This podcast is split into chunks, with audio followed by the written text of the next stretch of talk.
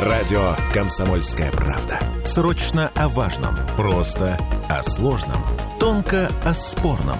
Точно о каждом.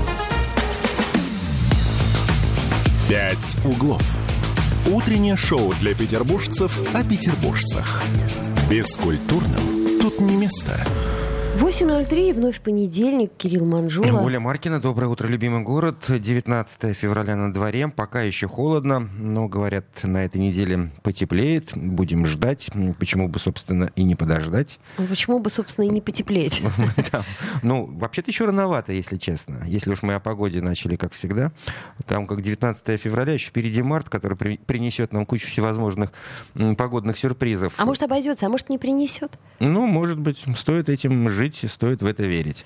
Ладно, у школе о погоде заговорили, тогда по традиции, что у нас сейчас творится на улице. Температура минус 10, минус 12, это на 5 ниже климатической нормы холоднее в Кулпинском и Красногвардейском районах, там минус 13, ну а теплее всего в Центральном, Кировском и Красносельском. Тут э, там минус 9.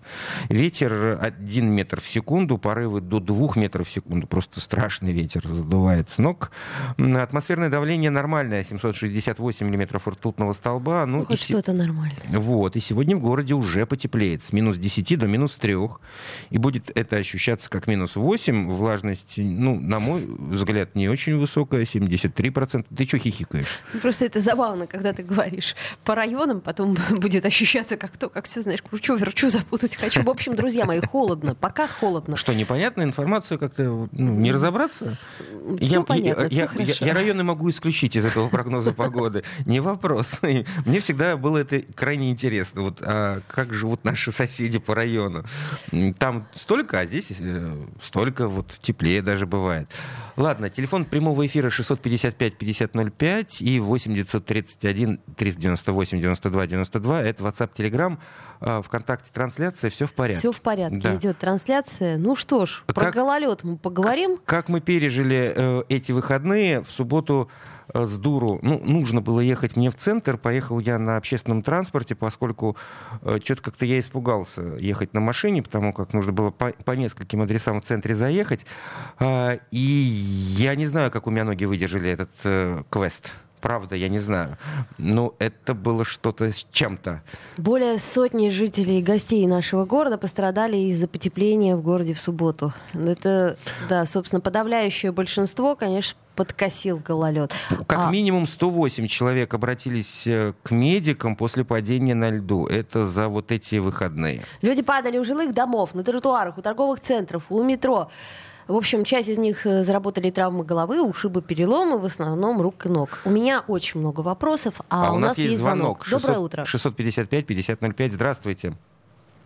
Алло. Да, да, говорите. Вы Доброе утро. Доброе утро. Постоянный слушатель Дмитрий, я просто вспомнил, вы тут сказали про гололед. По поводу, помните, говорили уборочной техники, я хочу вам сказать, вот добро пожаловать в Колпино, там до сих пор эти ездят хлапы, которые вот лапами... Да ладно? Да что, правда? Серьезно? Да. Я там жил просто, вот недавно переехал, и вот там они именно, я еще удивился, откуда они взялись, и они еще такие свежие даже. Ага, то есть еще существует... Как, Хапы-лапы как, существуют. Да, Колпино, в Колпино, именно в Колпино. Прекрасно, отлично, отлично. Мы... С удовольствием съездим в Колпино, чтобы вспомнить детство. Спасибо. Ну, все, спасибо, удачи вам. Спасибо, спасибо и вам, удачи. Это мы говорим про те э, э, средства уборки улиц, которые ну, в нашем с Кириллом детстве, детстве были, и мы все пытались выяснить, куда они делись. Это такие с лапами, которые, которые хап, хап, загреба, да. загребают такие а, загребущие а руки. сзади э, идет э, грузовик, который, который собирает этот снег. В общем, очень разумно. За, за, загребать, загреблен. Очень мне нравились они. Шест... У нас Ой, еще есть звонок. Смотри-ка, 655-5005. Здравствуйте. Здравствуйте, я вот из Пушкина вас беспокою.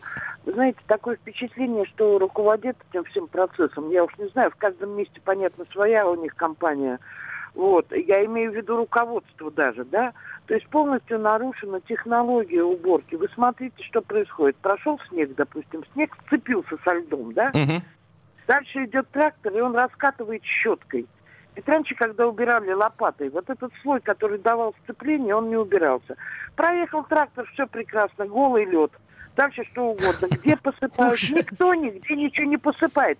Нет, вы знаете, я бы вообще вывела эту статистику, сколько за декабрь, январь и февраль вот так вот в конце февраля, людей пострадало. Ведь каждый день дается. Выведем. 28, 38, вчера 108. Ну что это вообще?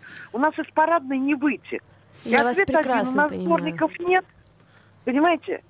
И мы И- работаем. И, что? Да. Я не знаю, кто работает. Я, допустим, Это из они так не говорят. выхожу. У меня е- е- Да, да, да, да, да, что вы, они работают. Вот трактор сейчас прошел, он опять отутюжил щеткой. Что? Что он отутюжил? Снега не было. И говорить им бесполезно. У меня есть телефоны, я им звоню, я говорю, что вы делаете? Да, мы все понимаем. И что дальше?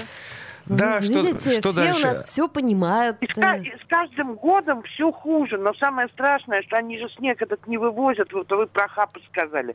Я тоже про них давно помню. И что дальше? Вот у нас не, не улица. На улицах они убирают да, до, до поребрика. А здесь они наоборот скидывают на газон. Это еще два месяца будет таять. То есть ночью будут вот этот лед образовываться, с утра будут люди идти на работу по этой корке льда. Всё Потому так- что снег не вывозился.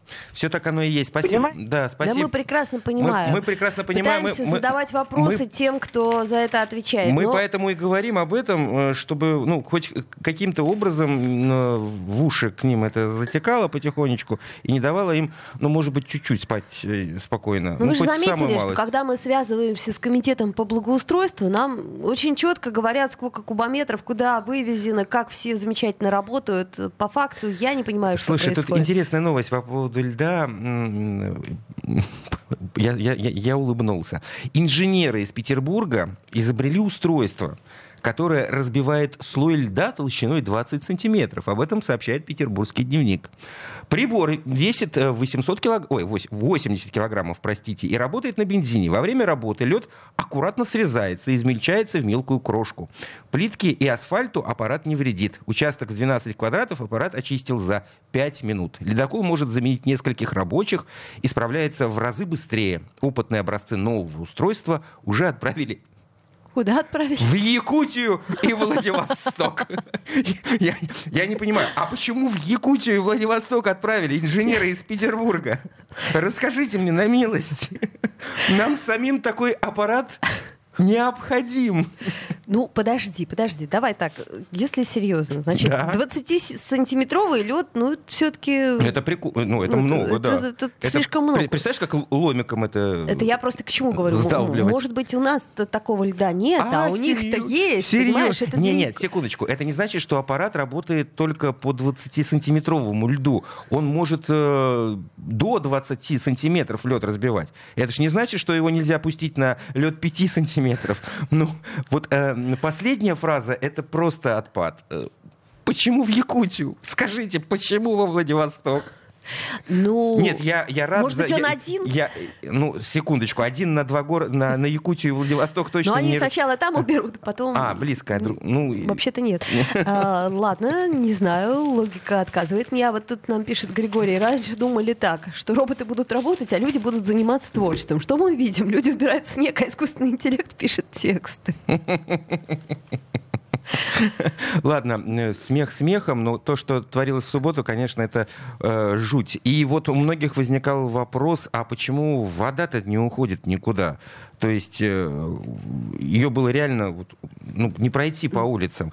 Э, и есть объяснение. Не поверишь, Да, да. от э, господ из водоканала. Там назвали причину скопления воды на улицах в Санкт-Петербурге. В пресс-службе предприятия указали, что дорожные патрубки забиты снегом и льдом. Друзья мои, Интерес- Интересная логика. ну как же, вот, ну да, так оно бывает зимой, это происходит. Слушайте.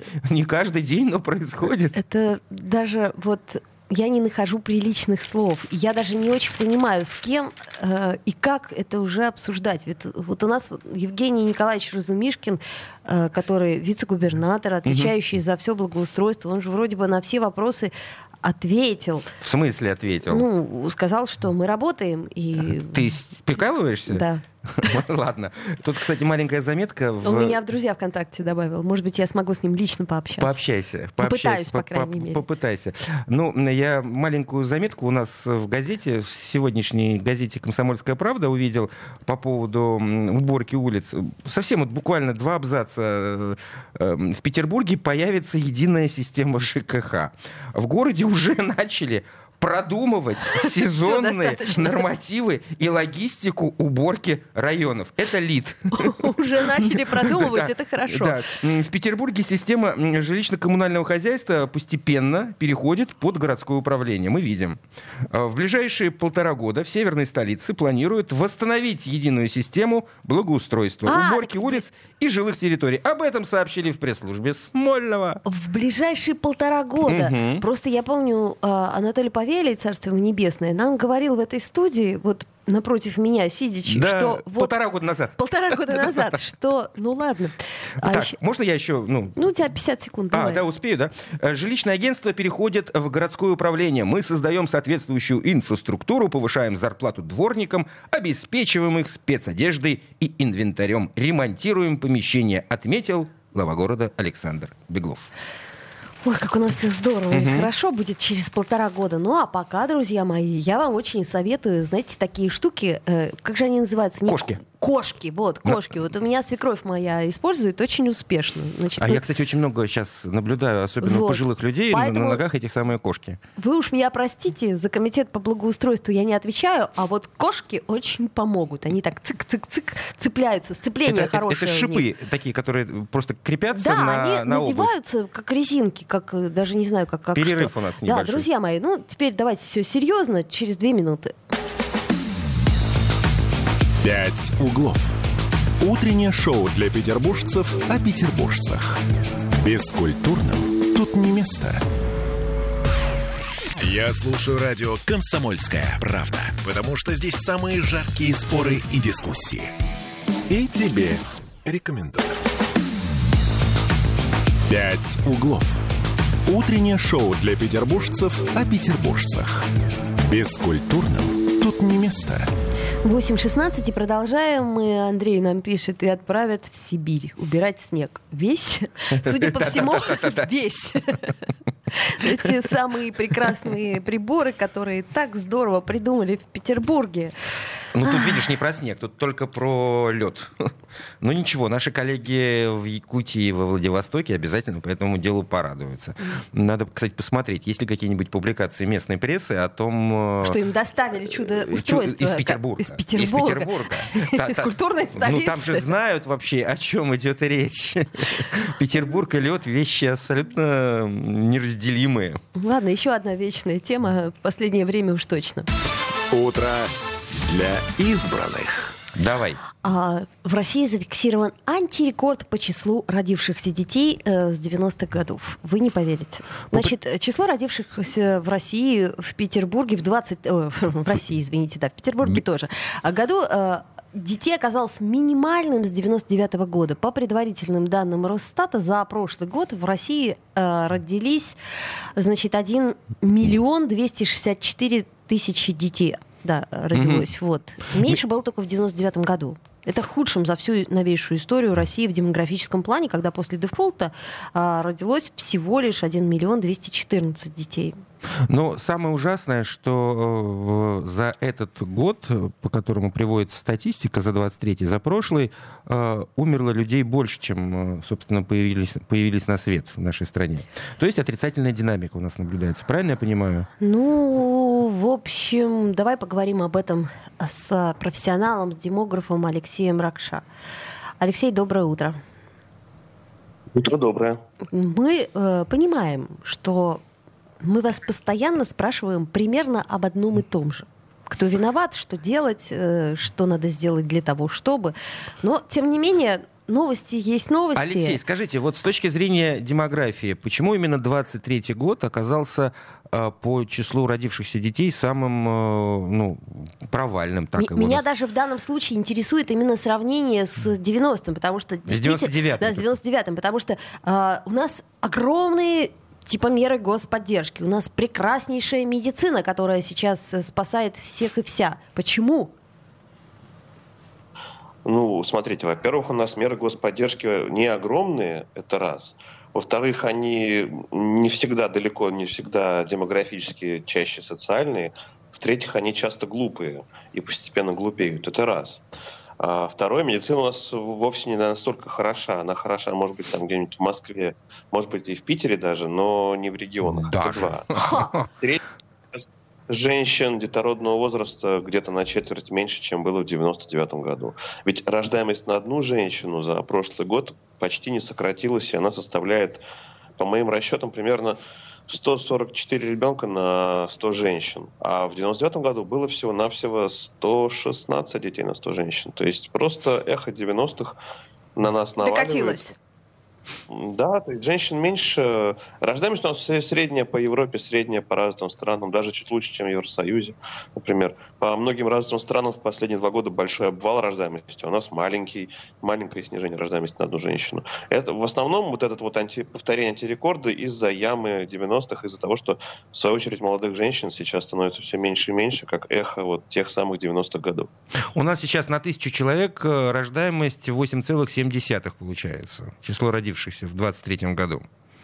Мы... Вы не обращайте внимания на вот этот показатель, потому что он сильно зависит как раз вот от той самой возрастной структуры населения, которую я только что описывал. Надо смотреть на показатель суммарной рождаемости на одну женщину. Вот по моим расчетам он где-то 1,44, что, в принципе, ну, даже чуть лучше средняя европейского показателя угу. и чуть-чуть, э, ну, примерно равно среднему по разным странам. То есть Россия здесь не выделяется среди других 50 там, стран европейской культуры, скажем так. И только единственное, что в России намного моложе рождаемость, чем почти во всех этих странах. Даже а так, так да? обычная рождаемость. Да, у нас в среднем рождают первого ребенка в возрасте 26 э, с чутком там лет и один месяц. Ого, Это класс. чуть не самый молодой вообще возраст среди вообще всех развитых и среди всех европейских стран, кроме Украины, Молдовы.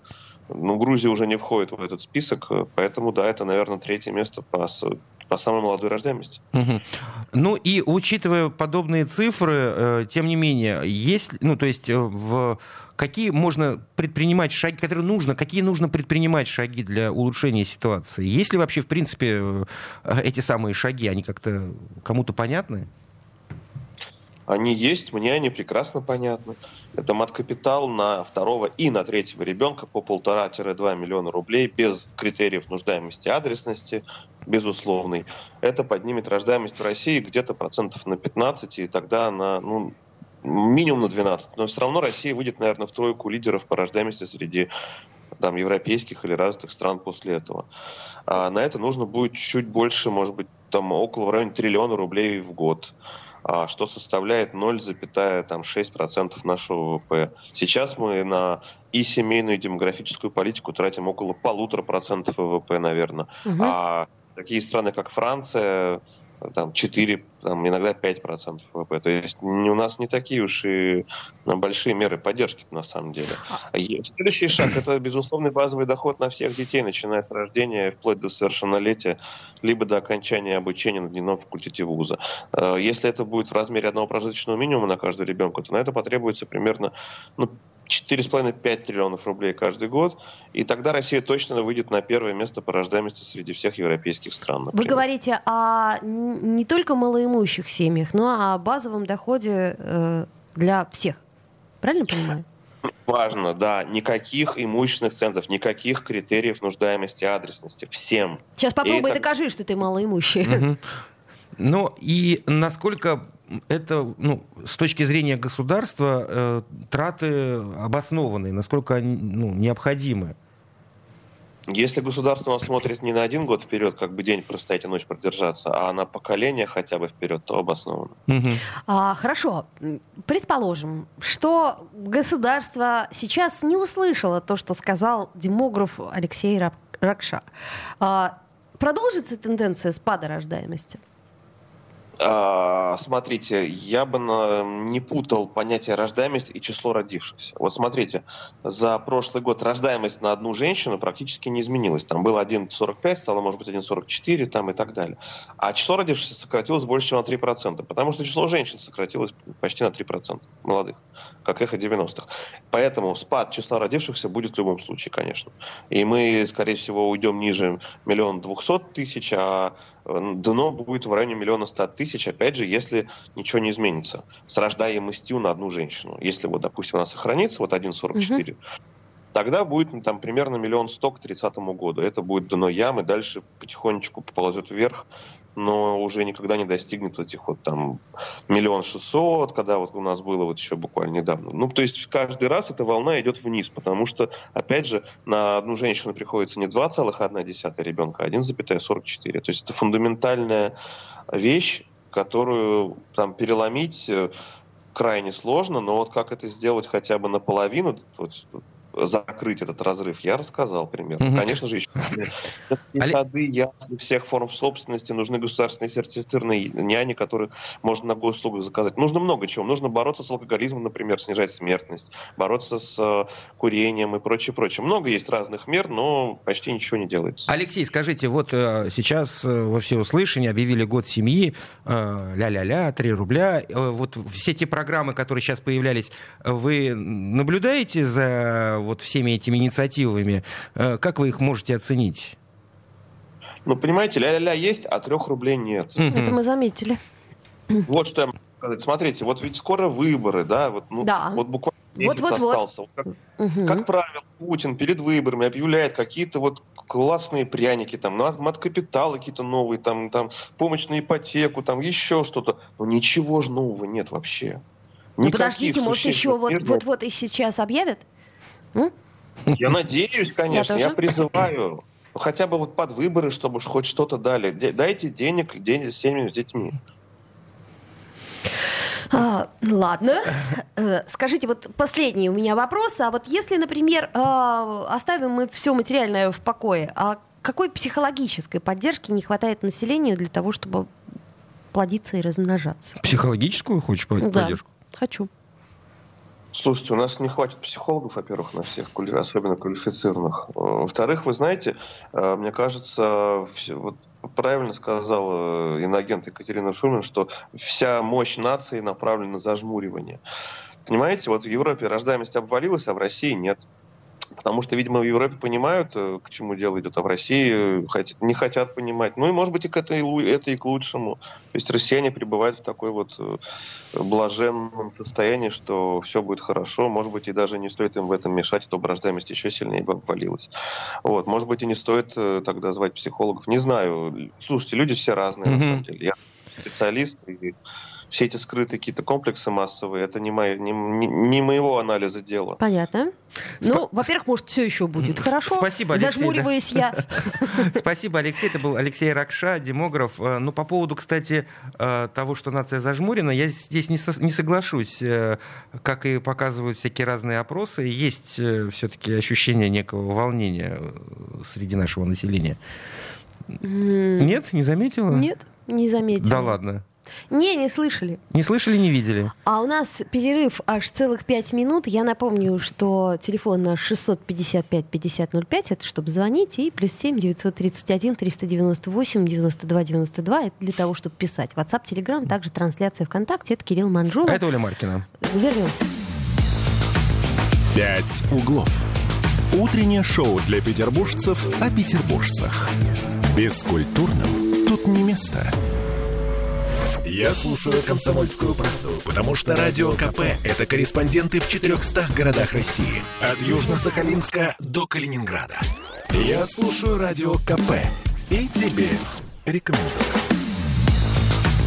«Пять углов». Утреннее шоу для петербуржцев о петербуржцах. Бескультурным тут не место. 8.33, мы вновь возвращаемся в эфир и напомним, что мы в прямом эфире, поэтому, пожалуйста, пишите, звоните. 655-5005 и 8931 398 92 92. Естественно, мы не можем пройти мимо этой новости.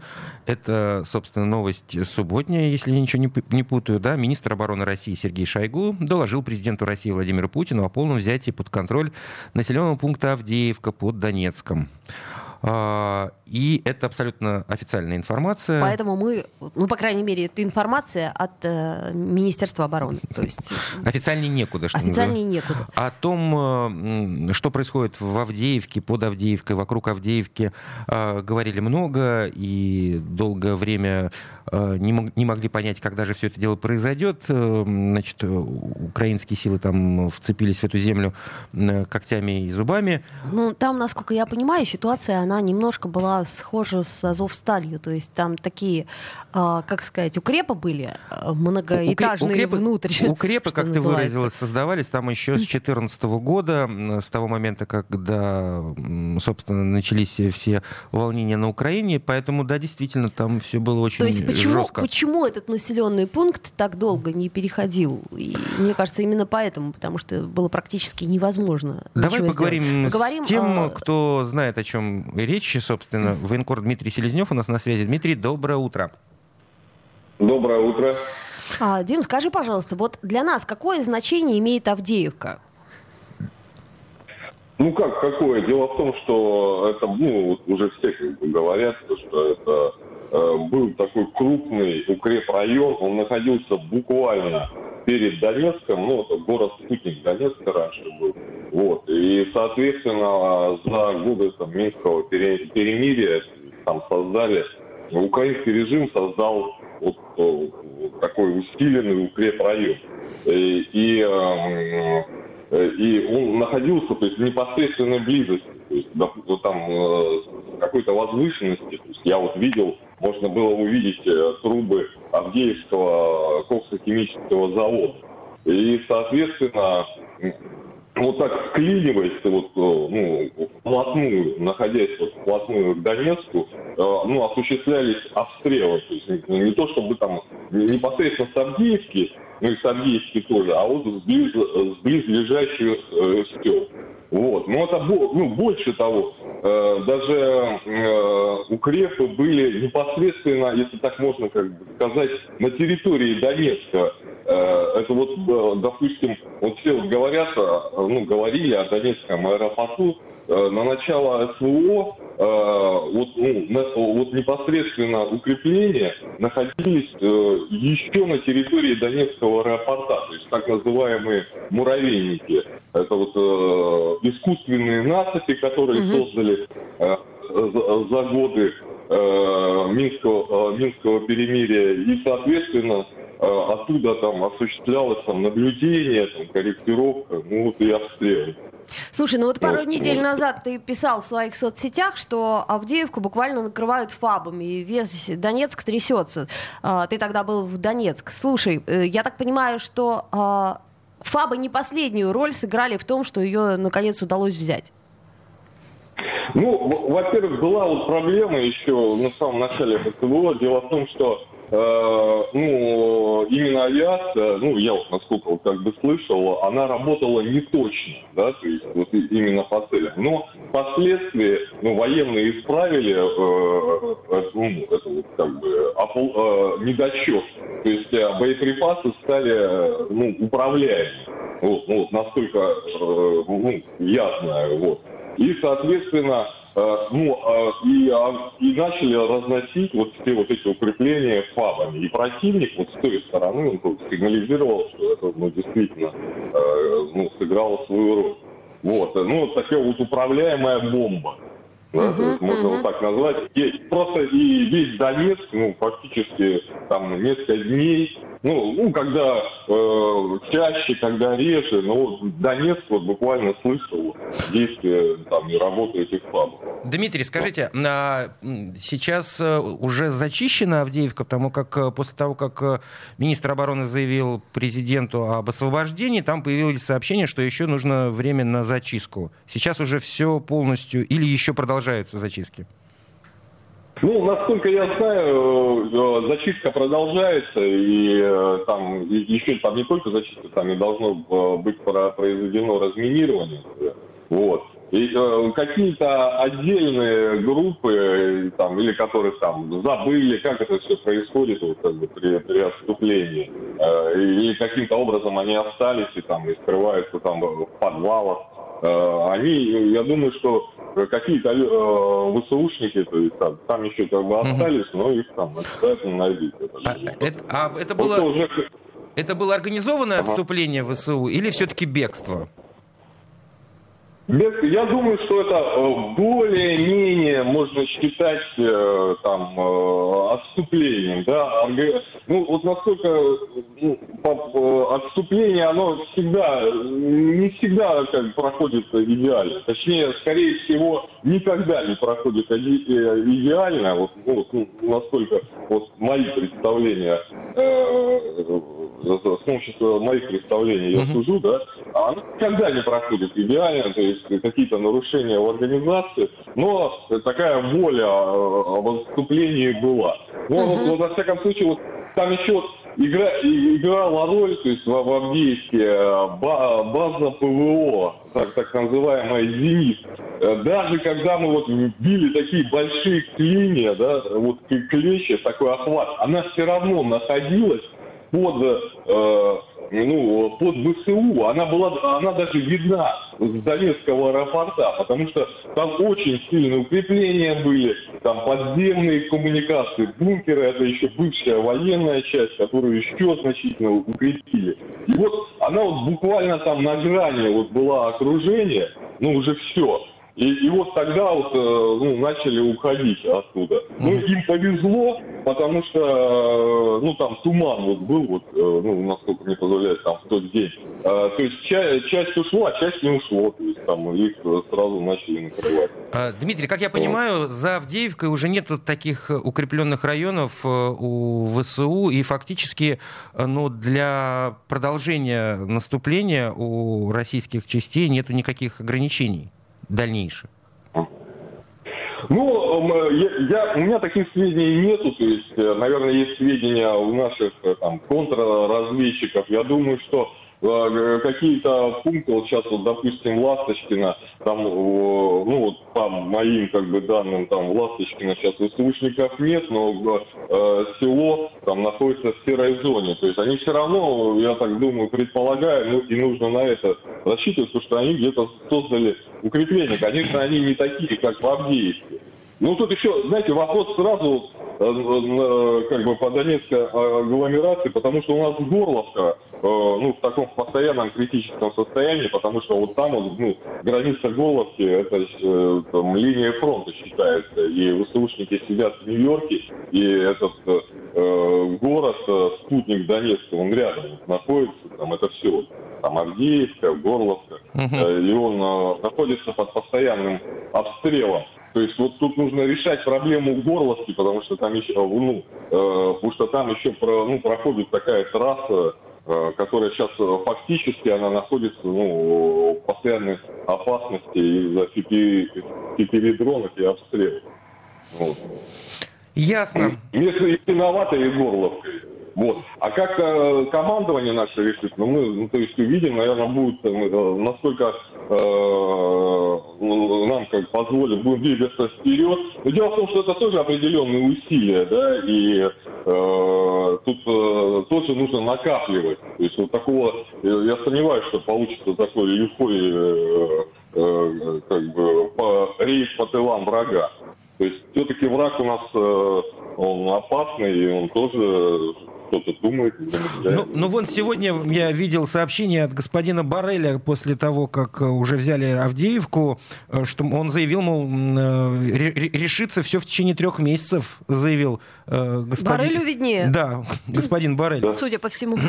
Ну, ну, там же вопрос на Западе решается с финансированием, и они, соответственно, нагнетают э, ситуацию, да, и прежде всего завис э, ну, вопрос э, в Америке, потому что там Палата представителей, где закон э, завис о помощи Украине на 60 миллионов долларов.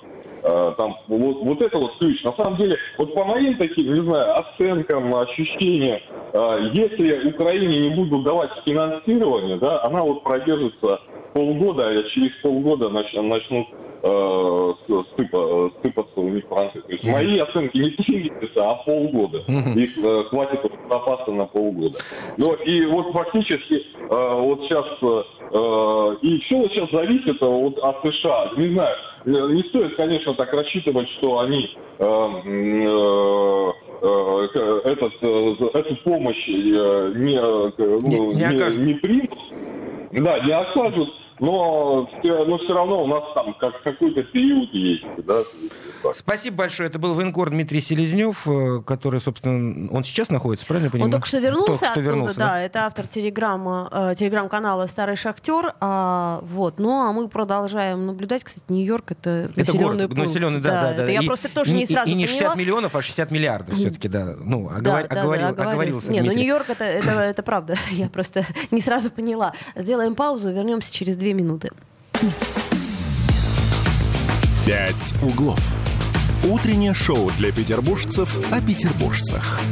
Бескультурным тут не место. Чтобы не было мучительно больно за бесцельно прожитые годы, слушай «Комсомольскую правду». Я слушаю Радио КП и тебе рекомендую. «Пять углов». Утреннее шоу для петербуржцев о петербуржцах. Бескультурным тут не место. Вновь возвращаемся в эфир, да? Да. Да. Ты сомневаешься в этом? Я просто... 8.46. Конечно, мы возвращаемся в эфир. Да, про еще, архе- столько, еще столько важных и интересных тем. Что ты хотела сказать? Я хотела сказать, что мы про археологов с тобой поговорим. Да, мы, ну, да, скорее это можно сказать так, про археологов. Но если не хочешь, что-нибудь другое. Российских археологов встревожили два правительственных постановления, которые кардинально меняют подход к археологической разведке и историко-культурной экспертизе. Первый документ отменяет обязательный статус этих процедур, если работы запланированы на землях, предназначенных для сельского хозяйства и ряда других целей. Второе постановление пока на стадии общественных обсуждений, вот мы, собственно, общественно это и обсуждаем, разрешает бизнесу или собственнику земли самостоятельно принимать решения о необходимости археологической разведки на территориях, э, цитирую, обладающих признаками объекта археологического наследия. Ученые опасаются, что новые правила могут привести к повреждению или уничтожению исторических, простите, памятников. Тут получается так, что если есть э, владелец э, земли, где, возможно, а, кроются под этой землей какие-то археологические ценности. Не государство определяет, что все-таки прежде чем здесь вести какое-то строительство, а сам владелец земли. Нужно проводить эту экспертизу, не нужно. Хитро. То есть получается, что мы таким образом, а Петербург и Ленинградская область очень, э, ну, достаточно важная в этой ситуации часть нашей страны, потому что здесь достаточно много э, возможных археологических раскопок. Вот все это мы можем потерять, как мне это видится, Ну, а может быть... со стороны на все а это может глядя- быть, дело наоборот. Может быть, как раз владелец, он будет заинтересован. Ну, В общем, В чем его заинтересованность? Его заинтересованность освоить эту землю, получить от нее прибыль. Ну, понимаешь, в чем дело? Бизнес по определению заточен на то, чтобы получать бизнес. Мы все от него требуем какой-то социальной ответственности, какой-то, э, не знаю, там, понимания и э, как- как- какой-то совести. Да? Ну, даже если человек, владеющий этим бизнесом, и обладает этой совестью, то структура, ну вот, которой он руководит, она не может быть э, Я понимаю, о чем ты наделен- наделена этим. Ну, не может такого быть. Поэтому есть и госу- Система. система, Есть и поэтому система, есть государство, которое которая- сдерживает это. Это необходимо. Давай с археологом поговорим. Давай. Э, Тамара Жеглова у нас на связи, педагог и археолог. Тамара Александровна, доброе утро. Доброе утро. А, Доброе утро. Доброе утро. А, Скажите, вот по поводу вот этих нововведений, которые готовит нам правительство, действительно ли мы можем потерять много каких-то исторических памятников и арх- и археологических памятников? Вы знаете, да, этот документ, э, это постановление, оно, э, в общем-то, повергло всех э, и в шок, и в недоумение, потому что тут, во-первых, много очень непонятных мест, а во-вторых, ну, все как-то очень прозрачно. Например, э, что, то, что цель э, этого документа – это исключение необоснованных затрат бизнеса, прямо так это сформулировано, понимаете, это Ужас. уже э, как бы о многом говорит. По сути дела, наше культурное и археологическое наследие, оно конвертируется в прибыль строительного бизнеса. Давайте за счет вот, вот этого вот мы будем. Мгм. Не то, что сознательно, там, с какой-то злой целью специально уничтожить памятники, но просто не обращать на них внимания, потому что они мешают. Но вы понимаете, в чем дело? Тут еще ведь беда в том, что этим документом невозможно пользоваться. Он так составлен с такими формулировками, что можно предполагать все, что угодно при его применении. Э, Есть, есть такие прямые, прямые э, какие-то вот пункты и моменты, которые сразу уже нам говорят о том, что э, многие памятники просто будут уничтожены, это то, что до глубины полуметра можно ну, производить работы. А вот на моей памяти я знаю огромное количество памятников и древнерусских, и памятников каменного века, и памятников железного века, которые находятся прямо под дерном. Если взять Рязань старую, например, где ну, понятно, что там на территории Рязани не будут проходить э, раскопки, э, не будут проходить Строить. работы. Это известный, да, это известный памятник. Но такие же могут ситуации быть и в другом месте. Например, э, в той же Старой Рязани, там, э, которая погибла во время монголо-татарского нашествия, там находки прямо в Дерне. И, э, естественно, если на полметра прокопать, так там, э, в общем-то, огромное количество памятников уничтожишь. Складов знаменитых, например. Мгм. Да, Вот, э.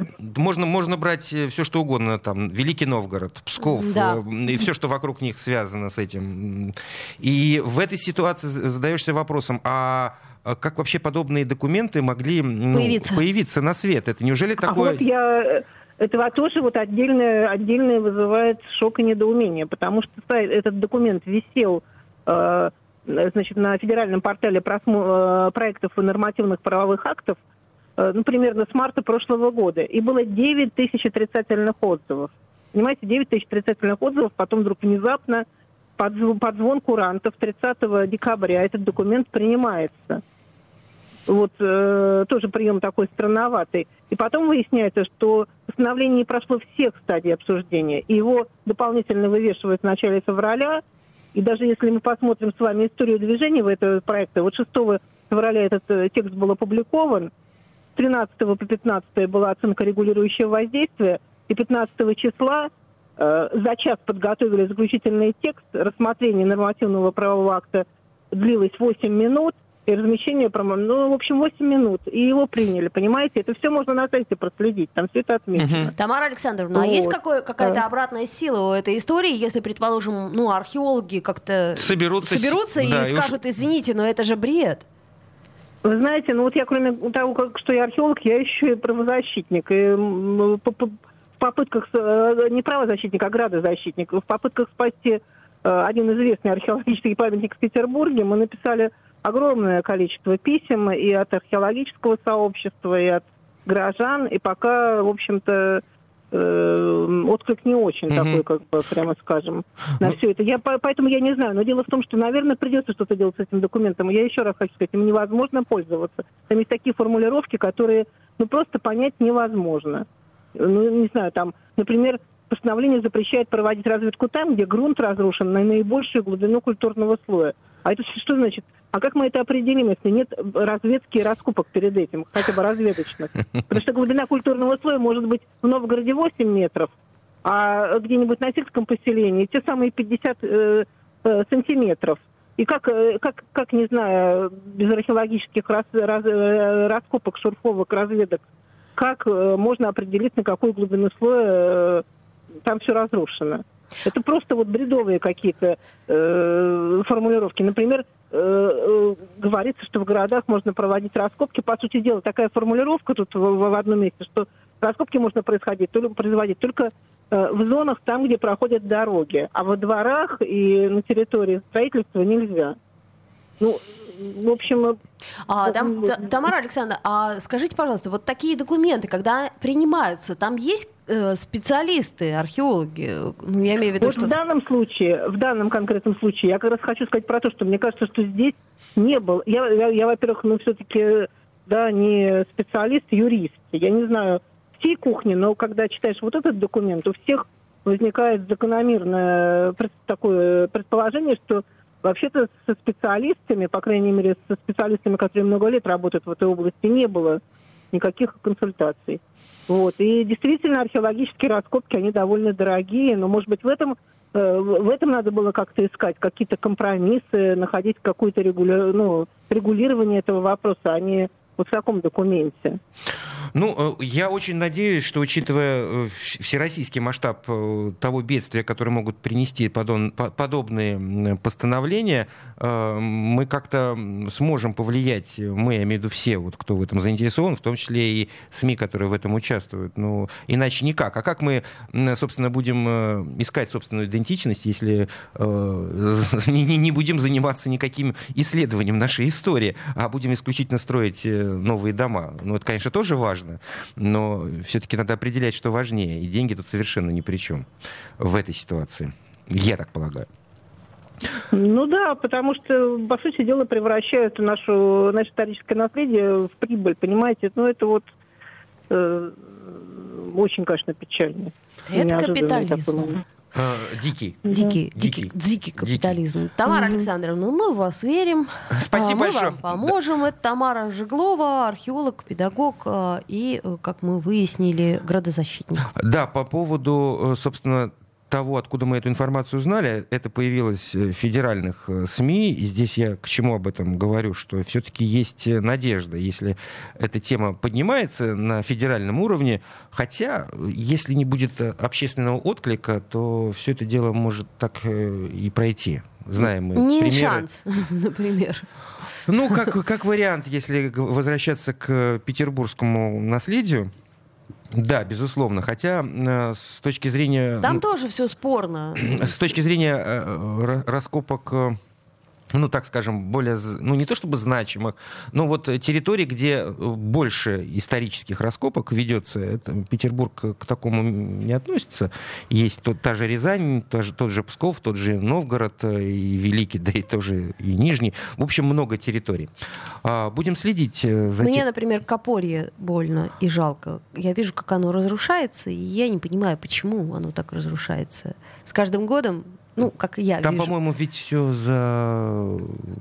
законсервировано. Законсервировано, нет? Или я что-то путаю? Ты знаешь, э, я в Капорье начала ездить где-то года с 2004 и так периодически я наблюдаю, что там происходит. Угу. Это, кстати, еще одна точка на нашей карте, недалеко от Петербурга, где археологические раскопки можно вести, по-моему, бесконечно.